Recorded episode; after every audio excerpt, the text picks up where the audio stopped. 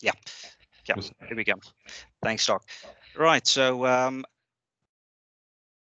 once again, welcome and thank you for joining uh, today's talk. Uh, on the agenda, we'll be doing, uh, I will just handle a, a, quick introduction and uh, a greeting and a welcome of everybody. Uh, I'd like to then hand over to uh, to Quentin, who will uh, just give us a quick direction on the uh, functional area of project management within within Moyo and just give us an alignment in there uh, in that regard.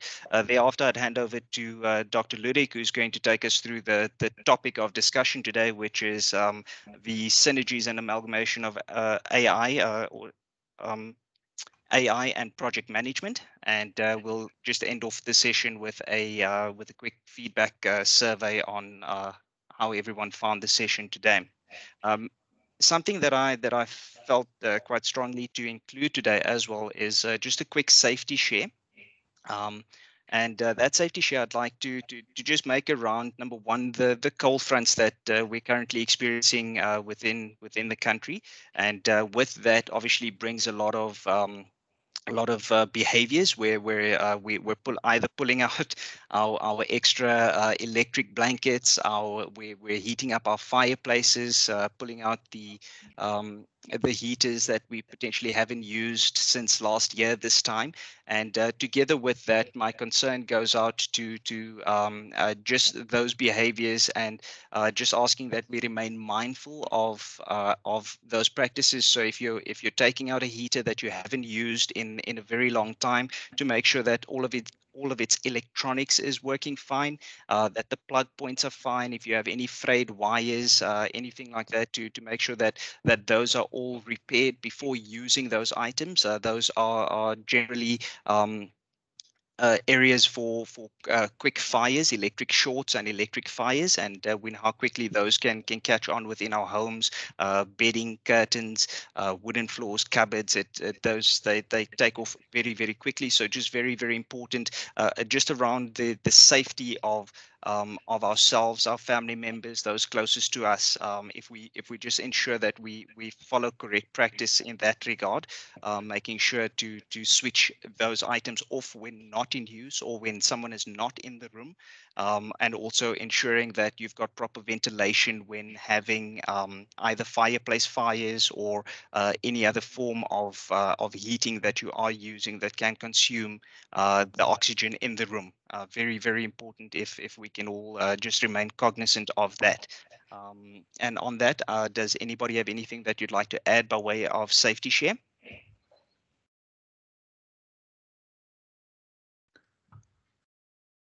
Right. Um, then with that, I'd like to uh, hand over to Quentin. Uh, Quentin, uh, if you would like to address us.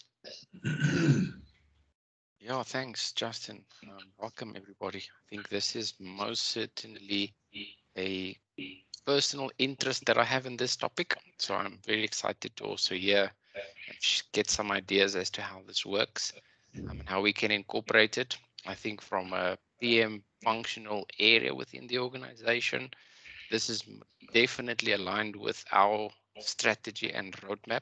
It's already part of the discussions um, that we are having. And I think one of the key points that stands out for me is we've often heard that the new kid on the block is adaptability, specifically during this pandemic, that we need to be adaptable, we need to be flexible.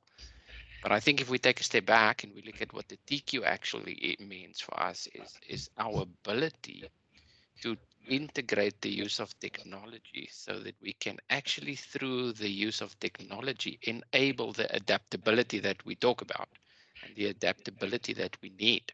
Um, not during this pandemic um, alone.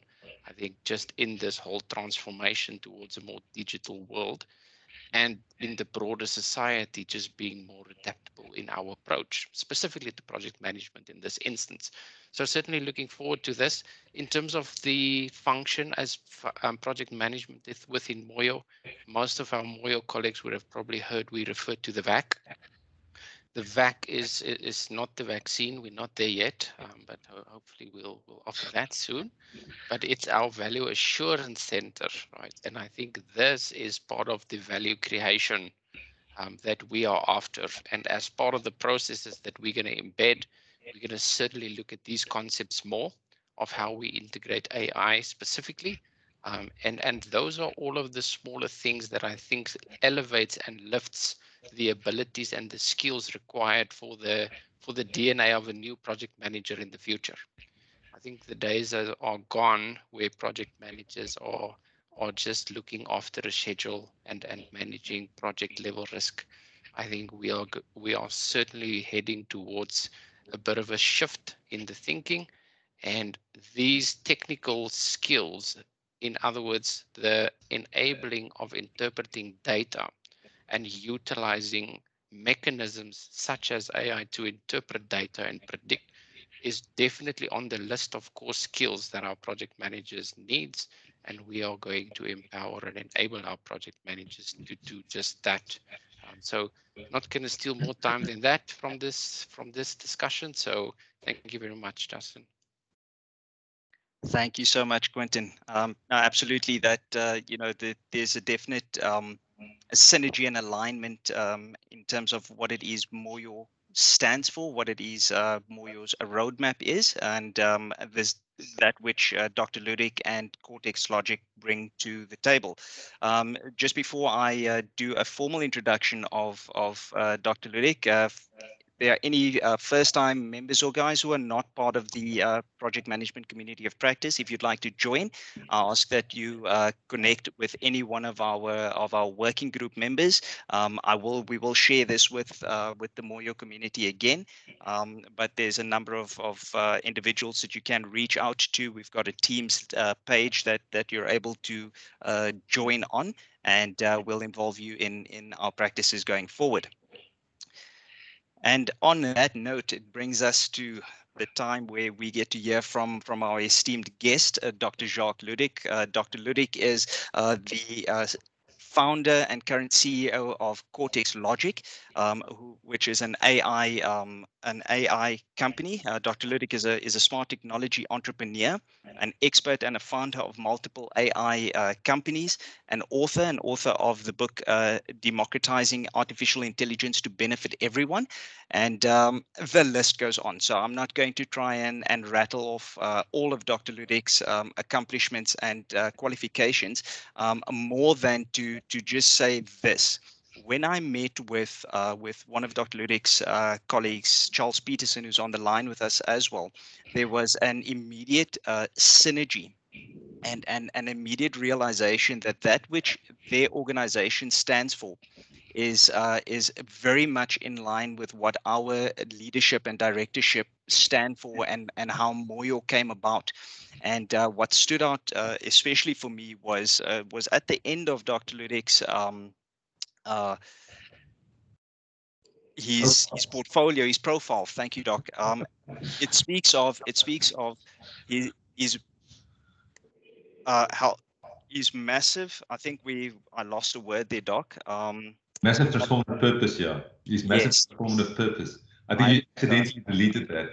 when, when, when we were speaking words of transformative purpose so so dr Ludik's transformative purpose is to help shape a better future in the smart technology era and specifically to help businesses and society thrive and to help transform africa and uh, doc if if uh, charles and and con have not shared with you yet um, just the name moyo our organization what it stands for is is, is it means heart right? So Moyo Moyo translates to heart, and and that which we stand for as an organization is is really just towards transforming society and creating a better South Africa and essentially a better Africa.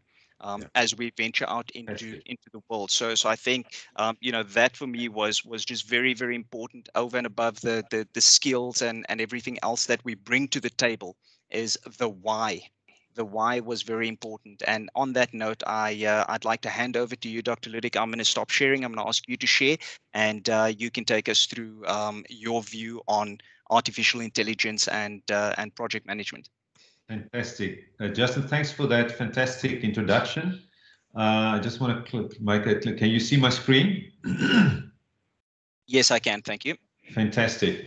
Um, so without further ado, I'll go ahead. Um, I, I, just want to say, um, yeah, my massive transformative purpose and the companies and even the non-profit organizations um, that I'm involved in is really how to shape that better future in the smart technology era. We want all of society to thrive, businesses to thrive, um, and how can we use smart technology to help enable that, not the other way around. So, so I'll I'll speak a little bit about that. Uh, obviously, I reference that in the book as well. We can keep this also interactive, so I'll go through the material. Um, if you want to ask questions, you can pose them in the chat as well. Um, there will hopefully be time afterwards as well. If it's um, important questions, uh, I'm happy to address. I like to keep things super interactive uh, as well. And there's a lot to, to cover here as well. So uh, without further ado, let me quickly go start here. Um, so You'll probably find this on my website and LinkedIn, uh, where I talk about the things that I'm involved in. And and I actually, the massive transformative purpose is straight at the top there, shaping a better future in the smart technology era. And when I talk about the smart technology era, I think some people refer to it as the fourth industrial revolution, uh, but it's more than just industrial. It's it's really we see the impact of smart technology on our lives, and and I will talk a little bit about that because even within the context of AI in project management, um, it's very important to have that context uh, uh, in the world, in terms of the world that we live. Um, the, the, I, I, just mentioned some of the companies. Um, Justin referenced Cortex Logic, which is part of the Cortex Group. Um, there's also the Machine Intelligence Institute of Africa, which is a non-profit organization that's really focused on on um, transforming Africa through AI and building capacity we also have MICT SETA accreditation for providing data science AI machine learning courses. Um, in the book, I reference sapiens.network. Uh, the book is on the right there. Okay, so I'm not going to go into my details. You're most welcome to connect with me on, on LinkedIn, on, on various social media platforms. Um, this we'll also make the slide deck available. Uh, most of the slide deck talks about AI and specific applications of AI in project management uh, as well. But if I just look at all the things that I've been involved in, my whole career has been built on on on AI or AI applications. I've been involved in that effectively. But if I look at this, um, I, I see a lot of this is also like projects um, as well, even writing a book or building a business or uh, delivering a product or delivering solutions for customers globally in terms of what I did with CSense, with Cortex, at General Electric, at Jumo. Um, it's it's everything is pretty much project driven. So um, so it's very relevant, and it's quite interesting uh, for me, having been um, obviously involved in AI applications and products and businesses and writing books around this, etc that you can actually apply AI also to the project management process itself. And not that I have uh, done that a lot, but as you um, as you instrument projects and you get more data available, that opportunities opens up. So I'll be referencing uh, that quite a bit. So briefly on the smart technology era, um, the smart technology era, what is it? Um, it's it's really, uh, um, I think we live in a digital revolution clearly and and it is characterized by the fusion of new technologies, of which AI is one. Well, there's a number of other technologies, nanotech, biotech. There's blockchain technologies that's going to be enormously disrupt, uh, disruptive as well, and the combinations of these. So I'm talking about the fusion of these new technologies, and they are blurring the lines between the physical, the digital, and the biological worlds, and it's really impacting everything, disciplines, all disciplines, economies, industries and, and I think uh, very importantly, we also stand in, we, we, with this opportunity here for us to redefine or to think about what it means to be human and to, to make sure that we use smart technology in the right way, not the other way around, that it's, it's actually serves us. Um, and I, will talk about that. And I actually covered this quite a bit in the book. There's a whole chapter that's dealing with um, what it means to be human in the 21st century and uh, thinking about our own massive transformative purpose, thinking about the massive transformative purpose of humanity. I, I even have uh, proposals in that regard as well. Okay, so um, we know I've already mentioned that it, it is affecting and it will uh, affect our lives and work and play and the way the way we interact and relate to one another. It will affect that in fundamental ways. Um, and um, it would be very, and that's why we need to be responsible in terms of how we want to utilize this technology um, with wisdom. Um, Okay, so I'm gonna. Uh, this is a, a, slide that's actually from SoftBank uh, originally. I've just customized a little bit, but it's it's quite informative because on the x-axis we see time, on the y-axis we see value, and it's typically in this case business value. And from uh, you can extract quite a bit of value, obviously, initially, if you look at the history of humankind from agriculture, fishery, metals, etc. Then, then on top of that, uh, sorry? Okay.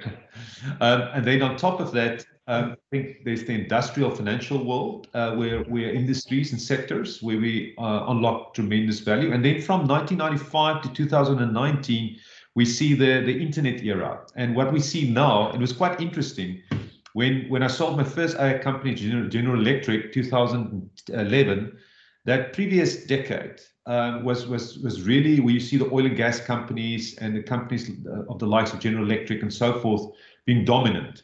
Um, but then since then, you see the Amazons, the Facebooks, the Googles, all these kind of companies, internet driven companies coming to the fore and and being the, the dominant players um, in the, uh, in the world. Now, if you think about the internet as well, that's also part of instrumenting the world, um, generating a lot more data around people, around uh, processes, etc. And I'll be talking about this towards the latter part. But the moment we generate a lot more data with with sensors, um, with phones, with social media, with the internet, it opens up the door for AI technologies such as AI that thrive on data um, to unlock tremendous a lot more value. And AI is actually just a proxy for smart technology. There's other smart technologies that's benefiting from this as well, but but AI is probably the the most um, impactful one. Um, but it's all integrated. For me, I'm looking at smart technology. That's why I talk about the smart technology era.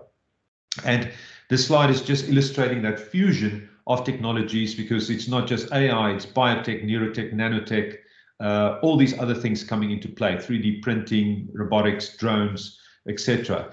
And it's because of those combination of technologies, our toolbox, our smart technology toolbox has effectively become a lot uh, bigger and more impactful, so we can do a lot more.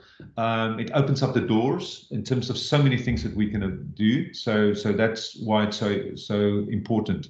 And that's why we also see the speed of technology change also accelerating. And, and as humans, we are used to seeing um, experiencing time as linear, but that's why we are surprised when we see exponential changes or exponential events happening. Um, now, back to business. Um, if you uh, if you think about project management and you think about business and you want to see how can business and project management in general uh, benefit from smart technology, for me, it always starts with the business value drivers. And obviously with a project, project management is about what is those outcomes of that project. Um, you can also define um, the, the business, the project value drivers effectively as well.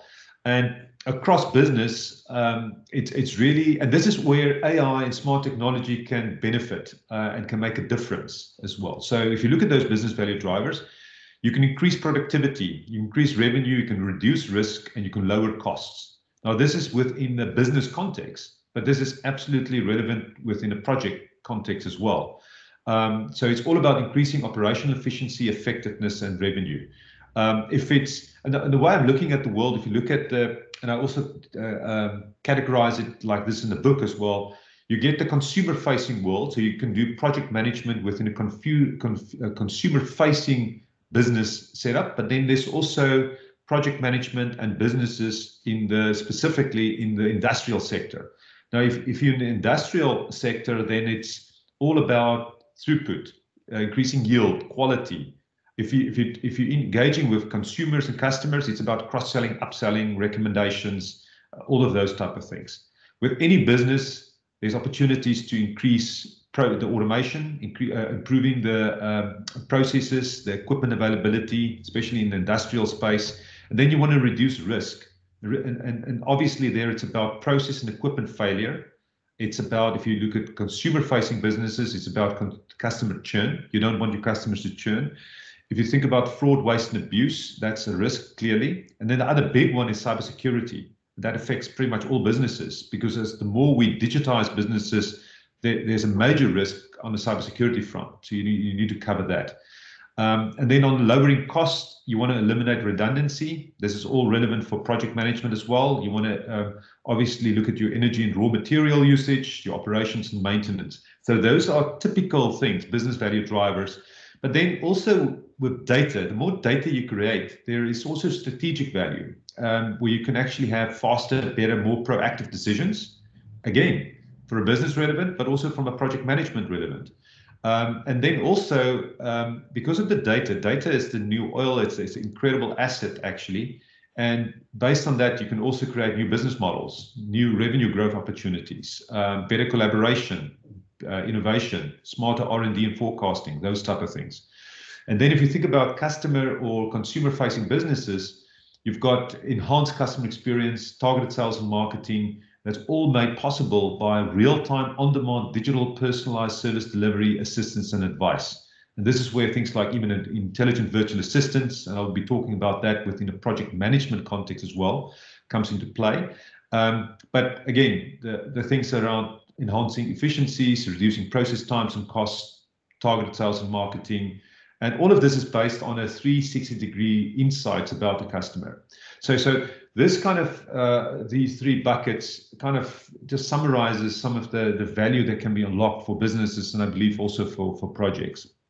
I think as we move forward in this smart technology era, we, we need to realize that the world that we've entered here, we see uh, different types of intelligences where smart technology can be applied in different ways. So it could, first of all, assist, it could also augment, and it could also be just purely autonomous especially if you think about self-driving cars or you think about portfolio optimization, uh, trading, those type of things. And I'm giving some examples here as well.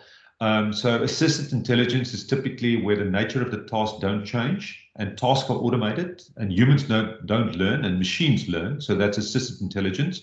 And you can apply it to machinery, processes in factories, boilers, ovens, etc.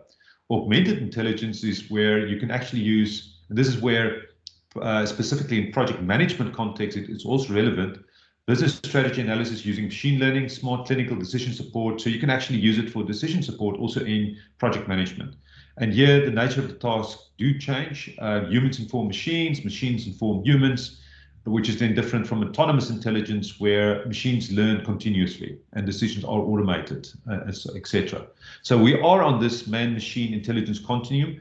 There's also different ways of looking at exactly that where you can say human in the loop and human not in the loop. So there's two categories there. And then you can say it's hardwired specific systems where you can see more the assisted intelligence and pure automation of, of very specific tasks.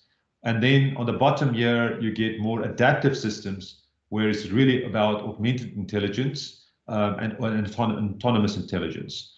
Um, then um, I want to quickly talk about uh, just briefly before I get into the specific specifics of AI specifically, and then AI in project management. Just want to talk about the, the AI-driven digital transformation catalyst to generate business value. And this is really very important from a project management, from a business perspective. If you think about digital transformation or AI-driven digital transformation, there's really five elements of successful AI transformations. And it always starts with the, the intent, the strategy, the use cases, the sources of value. So that goes back to the business value. What, what do you, if, even if you think about project management, what is the specific objectives of the project, the outcomes? Um, those, those, those are very, very important to be clear on that. Um, but then, then the other four of the five is very important. So data, technology, process, and people. And we shouldn't forget about any of these, especially when you implement data and use data and you implement technology. Um, what is the impact? What is the effect? What is the impact on processes? Uh, what is the impact on people? Um, so it's very important to look at those kind of things. And if you want to accelerate the, the, the path to value generation, you look at time on the axis, axis here and you want to bring it back, then you need to look at all, all of these um, in, in uh, holistically as well. So you need to look at data availability, you need to look at your technology, the tools, the platforms, the distributed computing. You need to look at your people as well, uh, the, the skills availability, but also the impact that what the change that you are bringing to the to the fore. What's the impact on people? And you want to make sure that the organization is also aligned in terms of this. You can't just willy nilly or just apply this without thinking about um, the, impact as well. And then the process and change management, super important. So you can think about this in a responsible way.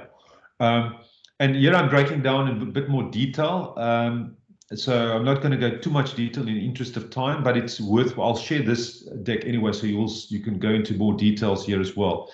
Um, but what I maybe would just want to emphasize, if you think about people, in terms of open culture and organization, you want to adopt an open collaborative culture. Um, uh, we want to build trust in AI insights and, and systems, and you want to reskill the workforce to ensure complementarity so that you can actually work in symbiosis with the AI with the AI-driven systems. Uh, as well. So I think that, that, that is very, very important. Um, the this is something that I've used over the years in various companies, even in CSense, General Electric, um, uh, uh, also at Jumo, and also obviously in Cortex Logic and as part of the Cortex Group, um, and and the businesses that we have there as well. I think it's very important. You can look at the five pillars, uh, the intent, technology, people, data, and process. And then you can look at your own maturity and how you actually improve on, on, on that. Um, and what you typically can do, you can define five stages for each of the five pillars. You can say, am I in an ad hoc state um, with regards to intent, process, data, people, technology, or opportunistic, or repeatable, or managed, or optimized state? And then you can actually if you map this, you can actually see how you go from maybe where everything is ad hoc to where everything is optimized or at least managed. Um, and, and this is just defining that. So it's a useful structure to think about things, um, all the different components that are important. Um, you might be good with uh, technology or data, but not with people or process. Um, or maybe your strategy is, is, is, is maybe also ad hoc um, and also not optimized. So, so it's, I think it's a useful way of looking at, at this. Um, I'm just going to, interest of time, going to move on to the AI and then uh, project management specific examples. So, so what is AI? Um, I know there's a lot of people here that probably know about more or less on a high level what AI is. I've got some descriptions which are also um, described. I, actually, in the book, I'm going into a whole chapter just going into all the different sections and details around that. Um, but but really, AI is the capacity for a machine to reason, to perceive information or data, solve, optimize, prioritize, reach conclusions. And there's another part of it where I think some people like say Max Tegmark in Life 3.0 talks about achieving specific goals, just the ability of intelligent agents to achieve goals um, is, is, is, showcasing um, artificial intelligence. For me, that's a very important part of it, but, but I think it's more than just that. So it's like the cognitive processes of machines. It is the ability to learn, to recognize, to analyze, and make decisions uh, as well.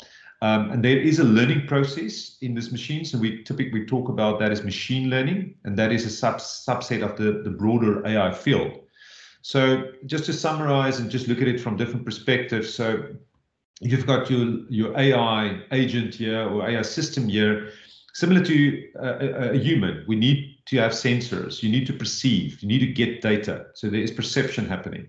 Um, and then there's reasoning and learning happening. Um, so we, uh, with machine learning, we do model, build models, etc. And I'll show a little bit more about that. But then also, uh, like with a human, you do have, or other types of animal intelligence, you've got uh, effectors that can act, um, that can do some actions. You can see a wheel here, an arm, and so forth. But so if you think about robotics or drones or all of those kind of things, there's actions that you can take. So it's the perception, but also the actions. Um, and, and basically AI is, a, AI is a machine's ability to do these things um, and obviously interact with an environment. Um, and then so you can also look at it from this perspective where you can say it's the ability to perform certain tasks thought to require intelligence and things like logical deduction and inference. So just the ability to deduce things and make inferences, the ability to learn and adapt, uh, the ability to make decisions based on past experience, or even we're like humans, insufficient information or conflicting information, and then the ability to understand spoken and natural language. And specifically, I think the, uh, with deep learning and so forth, we've made strides, uh, going strides forward last decade in, in that regard. Um, so if you look at the different tools, so the way I'm looking at smart technology and artificial intelligence, um, it's really a spectrum of, it's like a toolbox. And, and probably the most powerful tool in the toolbox uh, is around artificial intelligence, uh, uh is around artificial neural networks, um, which is um, very, is a key uh, tool in the, in the toolbox. But there's also other tools there that's very useful, um, and it's horses for courses um, what used to be a, a very um, powerful tool in the past uh, and also being used to, to a large extent is knowledge-based expert systems. But then there's also um, genetic algorithms, uh, specifically in terms of optimization, and uh, we'll talk a little bit about that as well. And then even tools like fuzzy logic, for instance. Um, so if we look at uh, machine learning and neural networks specifically, um, you would see that AI I think it's it pretty much started uh, in the 1950s, where there's some early AI excitement, and then especially in the 70s and, and 80s, um, uh, machine learning began begin to flourish, and then the say the last decade, deep learning be, um, started to flourish, and there were some breakthroughs, and that was largely largely responsible for the the, the, the AI boom that we've seen the last decade. And I'll quickly talk about uh, those kind of things as well. So if you look at uh, artificial intelligence, it's a branch of computer science, develops machines uh, and software with intelligence, and machine learning is, is, is, a subset of that, and it's basically systems that can learn from data. So data is super important, and then deep learning is just a, a, a subset of machine learning or a set of algorithms in machine learning that attempts to model high-level abstractions. Um, and, and, I will quickly give examples of that as well. So, so basically the deep learning recipe is lots of data, and that's exactly what we've done the last two decades, just generate enormous amounts of data. And I've got a slide just talking about that. And, and uh, I think it's also relevant from a project management perspective. We've got lots more of data to deal with. And then compute, um, a lot more compute capability. Um, and then obviously there's some improvements in the algorithms specifically. That's that's so that's basically the the deep learning recipe. And so if you look at the driving forces, and this is interesting, if you look at this is 1986 to 2014, you can see how the world moved effectively from analog to digital in terms of just data availability. So in, in just not that long ago, most of the data was analog and that uh, and it became more dominant digital uh, after that. So just the world's uh, capacity to store, communicate, and, and com- uh, communicate and compute information has been uh, has been a huge driving force. And then the other one is is computational power, uh, where initially we use CPUs to optimize for serial tasks, sequential tasks, and then the GPU accelerators to optimize for parallel tasks. And then we even went to tensor uh, TPUs where we, we actually dedicated processing units for neural nets, uh, deep learning networks, and that changed the ball game. So suddenly we can do a lot more, um, a lot more computational power. So also, if you think about traditional programming versus machine learning, a, a traditional program, you you enter data, and you've got a program that you need to write, and then it produces an output. With machine learning, if we use that analogy, you've got abundant data typically. Um, you give it output, specifically if it's supervised learning, or at least you can specify what is the, the cost function, what is what I want what, what what is it that I want to optimize, and what it actually does is to generate a program. Program in this context is a model, effectively, that models input data to output data, for instance, or that learns to optimize, or learns how to recognize things, to classify things, etc. So that that is just a different. So it's kind of a different approach. So obviously you do have code that actually generates the, that represents the machine learning algorithms, etc. But effectively it generates a program, which which is which is interesting. So if you look at the typical process there, you've got uh, typically in supervised learning, you've got label data. So this you, you feed into a machine learning algorithm that produces a learned model as you feed in data and say in this case it's a predictive model, it could be a different type of model, but if say the model does prediction, um, uh, then that is what effectively you produce. That learned model is that program that I just referred to. and then you get different types of machine learning. And the reason I mentioned this is because in the when I look at AI in project management, I'm going to talk about a little bit about predict prediction tools. I'm going to talk about reinforcement learning or optimization, and all of this. Uh, these categories are all relevant. Um, but in general, uh, machine learning could be unsupervised, uh, where there's no target, no output specifically. You just give it input data, and it looks at the natural patterns within the data um, to, to determine clusters and to, to, to learn. Um, there's supervised learning. We actually provide a target uh, and it learns that input output mapping. Reinforcement learning is slightly different from supervised learning, where you're not giving it specific output, but you're actually just saying that um, you're going in the right direction or not. So you're almost like you, there's punishment and reward uh, that you give, just to say you, you like warm or, or, or cold you're getting away or getting closer to the solution type of thing. So re that's reinforcement learning. Um, that's the only signal that you provide back. And then optimization is where we actually optimize anything. You, you obviously have a cost function and you try to optimize that cost function.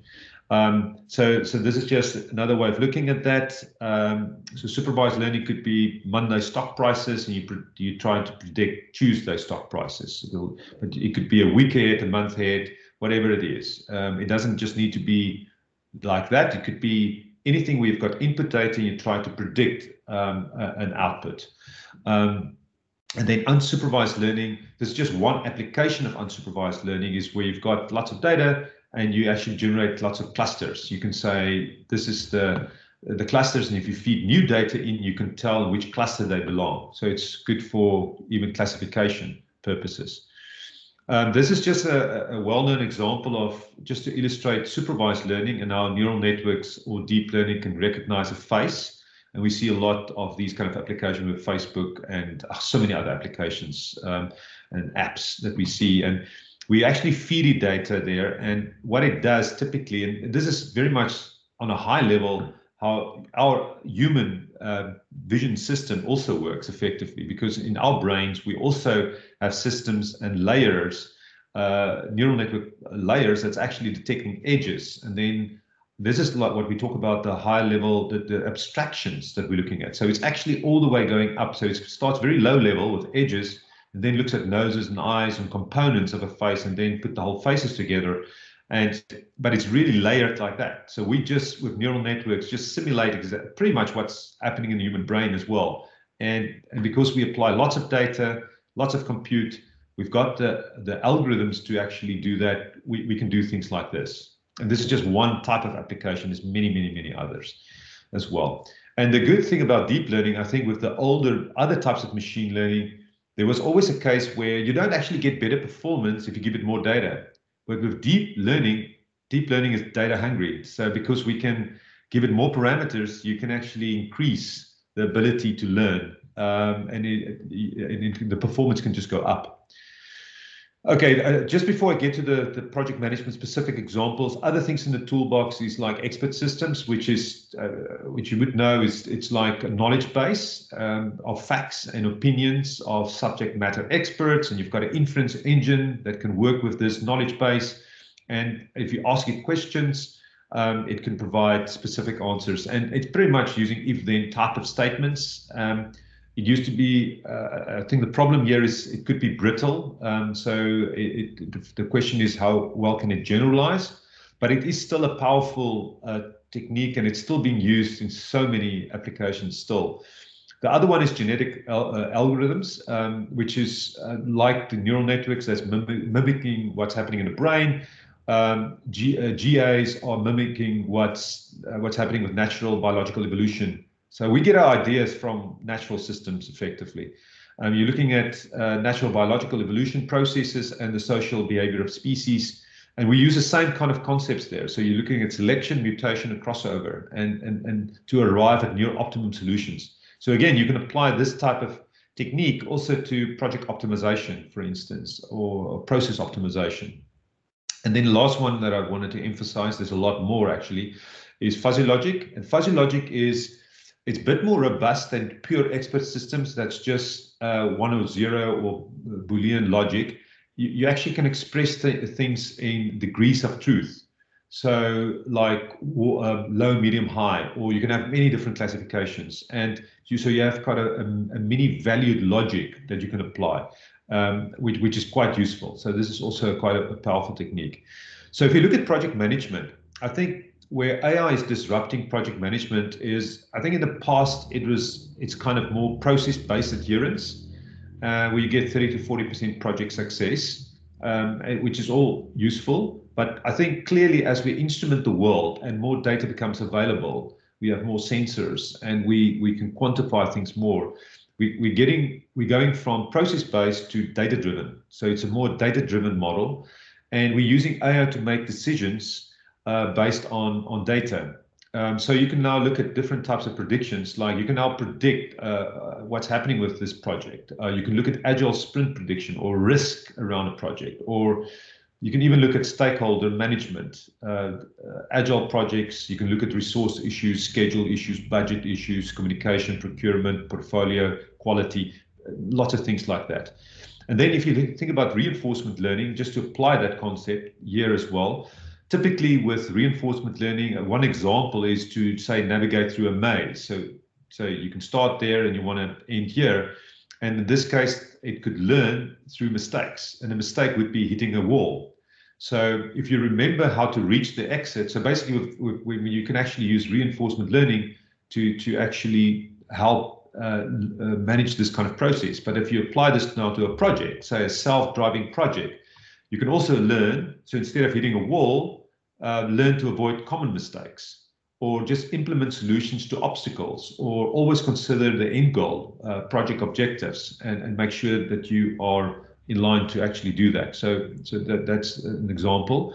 Another one would be natural language processing, where you can say, I can now use, say, deep learning to, to look at documents. I can analyze the scope for completeness or errors. You can apply AI in that regard. Or you can say, and we see a lot of these, these applications, um, especially if you think about with even YouTube and Netflix and all these kind of things, um, uh, Amazon, their sentiment analysis. So now we can apply deep learning or machine learning to evaluate communication for positive, negative sentiment. You can just put data, text data through it, and it can evaluate that. Um, you can modify your communication plans based on that. And then for us, uh, virtual intelligent virtual assistants are very important. Even with Cortex Logic, we are building AI-driven um, health, wellness, and financial wellness solutions and platform plays. And a big part of that is a is an ultra personalized virtual assistant as well. But again, for project management, you can have you can use virtual assistant also not only for communication, but also as a way to instrument the project. Because if people interact, it's almost like a, a way to interact in real time um, with the system and as you communicate feedback on progress and how you're doing, you've got valuable information that you can mine and that you can utilize as well. So it actually serves not only as a communication tool, but as a sensor. So here I'm showing virtual assistant for project management. You can get different levels. You can start with, say, basic retrieval of information, where it, the, this intelligent virtual assistant is just, where, where, if you ask it questions, it gives you answers. Uh, level two would be uh, one that not only just gives answers, but also understands some project management concepts built in into the system. And that's what we do with uh, with the AI-driven person, or say the mental health or the, uh, uh, the the health wellness solutions that we do provide, or financial wellness. We build in those concepts, and we we we we, we make sure that the system understands um, some of those concepts. And again, you can do this with project management as well. And then you can link it to uh, a third level would be to link it to machine learning and expert systems uh, as well, where you can um, have more advanced or learning capability, adaptability. Um, Justin, I just want to make quick. Everybody's quiet. I just want to make sure everybody is still, everything is still fine. I'm, I'm going through the last parts of the uh, the, applic uh, the presentation. Everybody's still okay? Yep, you'll see some thumbs ups coming up. Yeah. Fantastic. So virtual assistant for project management. So what does it mean uh, in terms of level three? So you can ask questions like, how do I reduce my budget by say 5% without changing the project end date? And that's amazing if you can ask that type of question to say a virtual assistant that maybe have built-in knowledge around um, project management and the typical things. So you can have a logic rule set that maybe checks for contingency fund balance or reduce over time, evaluate pessimistic estimates, review review risks, etc. You add machine learning to to that before you actually respond um, as well. So uh, so here are some examples. I've got five different categories here of examples, and I'll show some other ones as well. Um, ANN just stands for artificial neural network. So here is examples um, in engineering design uh, where a neural network can be used to select the most suitable structural system for a high-rise building subjected to wind and, and seismic, seismic uh, loads. So you can try to be adjustable, make sure it's relevant for that particular um, uh, environment and setup there. You can also apply optimization or genetic algorithms or even neural networks to optimize uh, the life cycle costs, costing of buildings in hot climates using different combinations of location, orientation, construction materials. So it helps to optimize using those kind of things. Uh, if you think about project planning, uh, clearly you can use expert systems or knowledge-based expert systems to provide estimates uh, of the duration and resource requirements for project activities based on that expert knowledge. Um, and then you can use neural networks also to automate sequencing of project activities based on functional requirements. So that also helps project planning. Um, and genetic algorithms, another example to optimize the schedule for uh, of construction project activities uh, to minimize the total cost. And you can use fuzzy logic to help you determine uh, project priorities in, say, portfolio management processes. And even with cost estimation, Neural networks could be applied there as well. You can do some estimations to, to, to, to, to get a suitable markup to increase the possibility of winning tenders. That's an application. So this is all, all examples of where um, smart technology AI has been applied to, to, to cost estimation.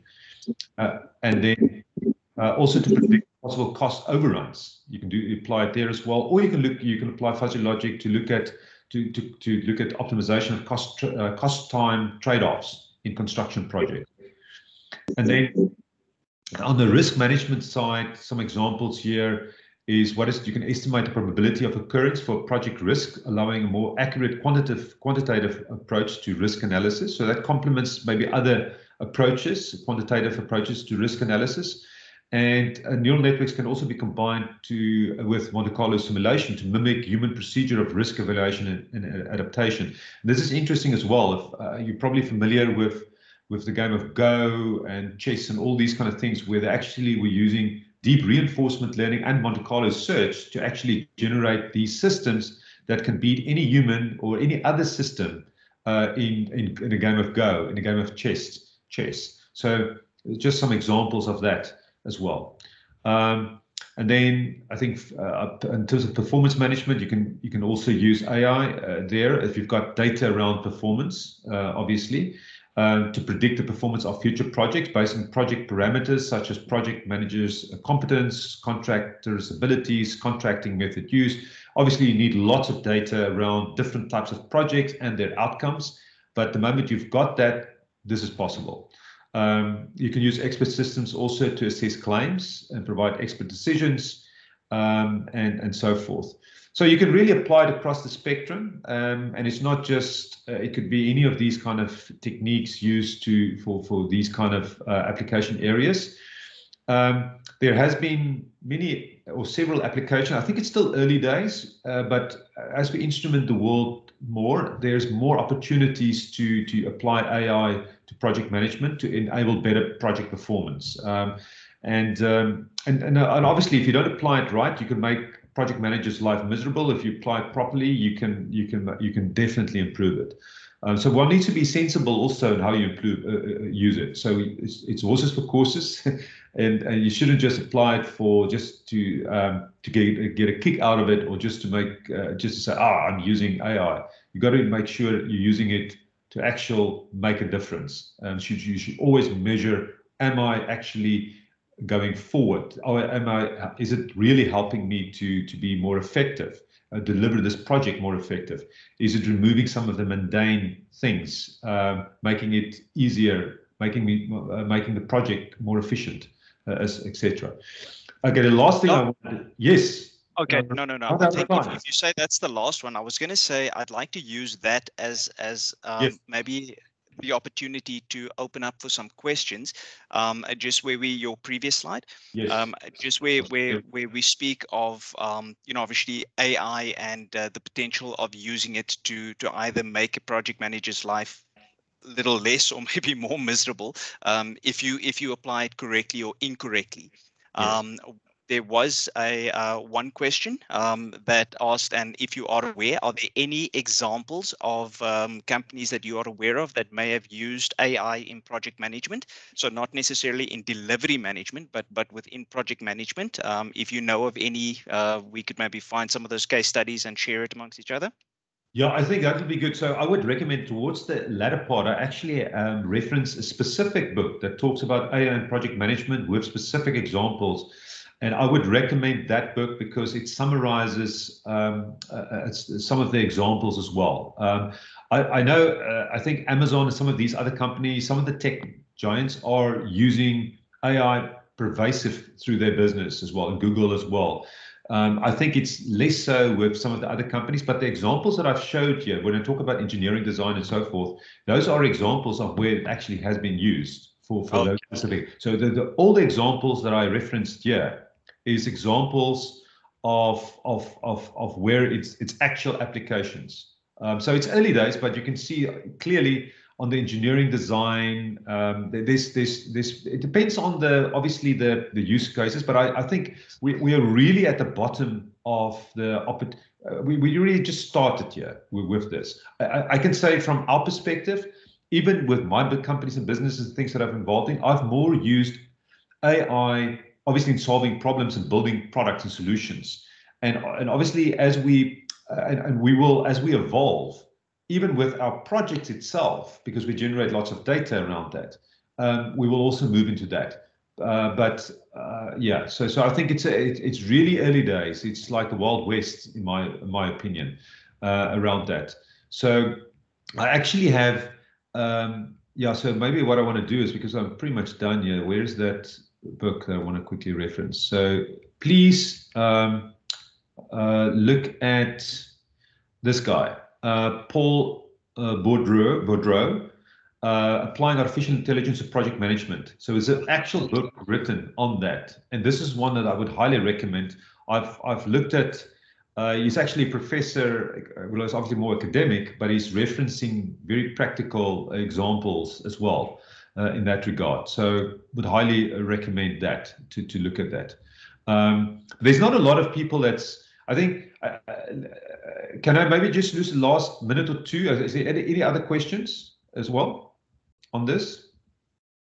I don't see any hands at the moment. I will ask either pop your questions in the um, in the chat or raise a hand. Uh, Doc, you can uh, go on to that last slide and then we'll we'll monitor yeah, right hands. Yeah, yeah.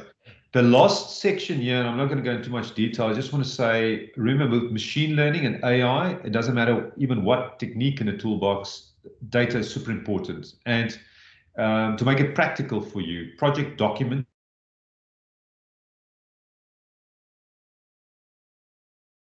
all of those kind of data is super, super important.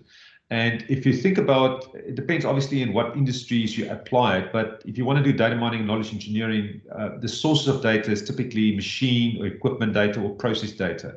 There's organization data and there's people data. Um, and and if you look at that, uh, just example. I'm just giving some examples here of machine data. I think we're all aware of the types of machine data that's available there. Um, it's uh, so I'm not going to go into much detail there, but if you look at organizational data, there's obviously lots depending on the different industries, various industries, and so forth. Uh, typically, what I also find, maybe I just want to make a comment on this because we've implemented many um, uh, uh, enterprise AI solutions for companies, and we see that data is typically in silos, um, and and you would you want access to typically access to all available data. So you want to open it up, but this is typically the characteristics of organizational data structure and silo variability, and then we know people data huge, especially with social media. An unbelievable amount of data being generated uh, by people. Um, and the time people spend on Facebook every day, 20,000 years. Um, uh, if you look at YouTube, 342,000 years of video watched every month on YouTube. And that this is some stats from a while ago. So just crazy the amounts and the, month, the amount of data that we generate is unbelievable here. And with people data, it's unstructured, fragmented, and variability. But but but with the machine learning, we can deal with this as well. So um, so that's not a problem. Um, uh, the last thing here is just around. We've got this tons of data. You obviously want to. The next level there is to make sure it's useful, organized, and structured. That then becomes information. Um, when it's knowledge, it's contextualized, it's synthesized, uh, and wisdom, it's understandable, it's integrated, it's actionable, and that gives insights um, as well. So, so the the task that we have, even within project management and with any applica application, is to to to actually um, tap into the value of data and then make more of that information. Go on this data information knowledge wisdom pyramid effectively. Um, and this is just giving examples of that. Um, so I'm just gonna, so I think this is the last one, but knowledge discovery and data used to extract useful knowledge from large data sets um, of resources data to improve resource management practices. This is just showing the data mining. Uh, uh, this is again using AI and other types of analytics um, and data mining used to improve project cost estimation and scheduling of software projects. So I think that those are important uh, applications. Um, and, and, maybe, the, yeah, so I think uh, the benefits, I think maybe we should just end with this. Uh, automate, uh, obviously it's about any repetitive tedious tasks you want to automate. Um, this is where AI can help. Uh, use historical data to perform calculations, predictions, improve the accuracy of results, and then perform risk modeling and analysis. That's another big one that I've referenced before as well. And you want to increase the speed of decision making um, and then optimize the resource scheduling allocation. Those are some of the key benefit, benefits uh, areas uh, for that. Okay, so that's that's that's I'm I'm going to end on that note there, Justin. So if there's any other questions, uh, please ask.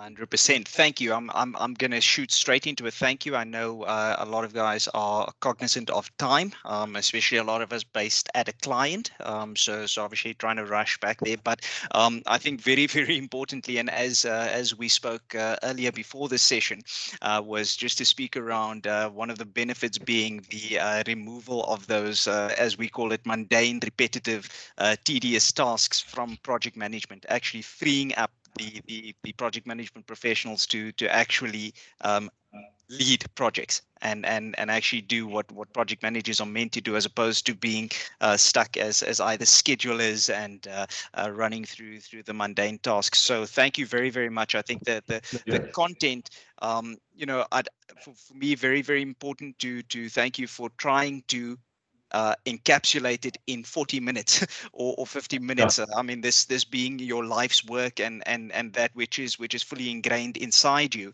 Um, you know, to try and to try and, and give it to us in such a short snippet. Uh, thank you very very much. I think a lot of information, uh, a lot of thinking uh, that that the the, the, the team will have to do. Um, I know uh, if if you consider what what Quentin set out as um, what the the Moyo Value Assurance Center is setting out to achieve. Um, yes. I think uh, this is probably just the as as you say, it's it's uh, we we're at ground zero of uh, of our interactions and and and our learnings. So uh, thank you very very much from our side. I want to ask uh, Quentin, do you maybe have uh, would you like to close off the session for us?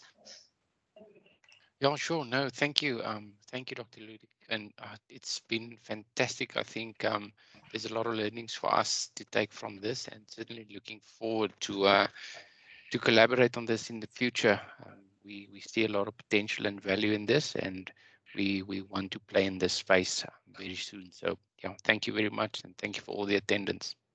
Thank you very much. Thanks, Quentin. Thanks, Justin. Thank you. And for those of us that, that are left on the call, I know a lot of guys are, are jumping off and saying that that they will reach out to me. So um, we will be sharing uh, Dr. Ludik's profile with uh, all of the attendees um, on their various means of communication to uh, get in contact with Dr. Ludik should you want to pick his brain on, on any of the uh, uh, areas that he's spoken of. I've got one uh, Dr. Ludik. I will speak to Stanton Clark um, at some at some point after this, and he has a question around state spaces.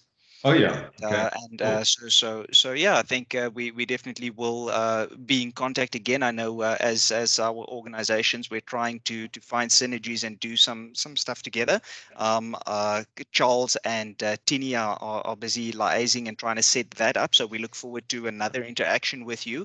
Um, maybe just talk to talk more about what we can do cross cross organization. Um, but other than that, thank you for today. Today was fantastic. It was really a wealth of knowledge and information that you shared with us in in such a short space of time. But I think that that's really got the synapses um, firing and and and wanting to, to. But you're not sure what question do you ask, you know, because it's going to lead to something more and, and something else. So um, I'm going to I'm going to uh, close off at that point. I thank everyone for uh, joining.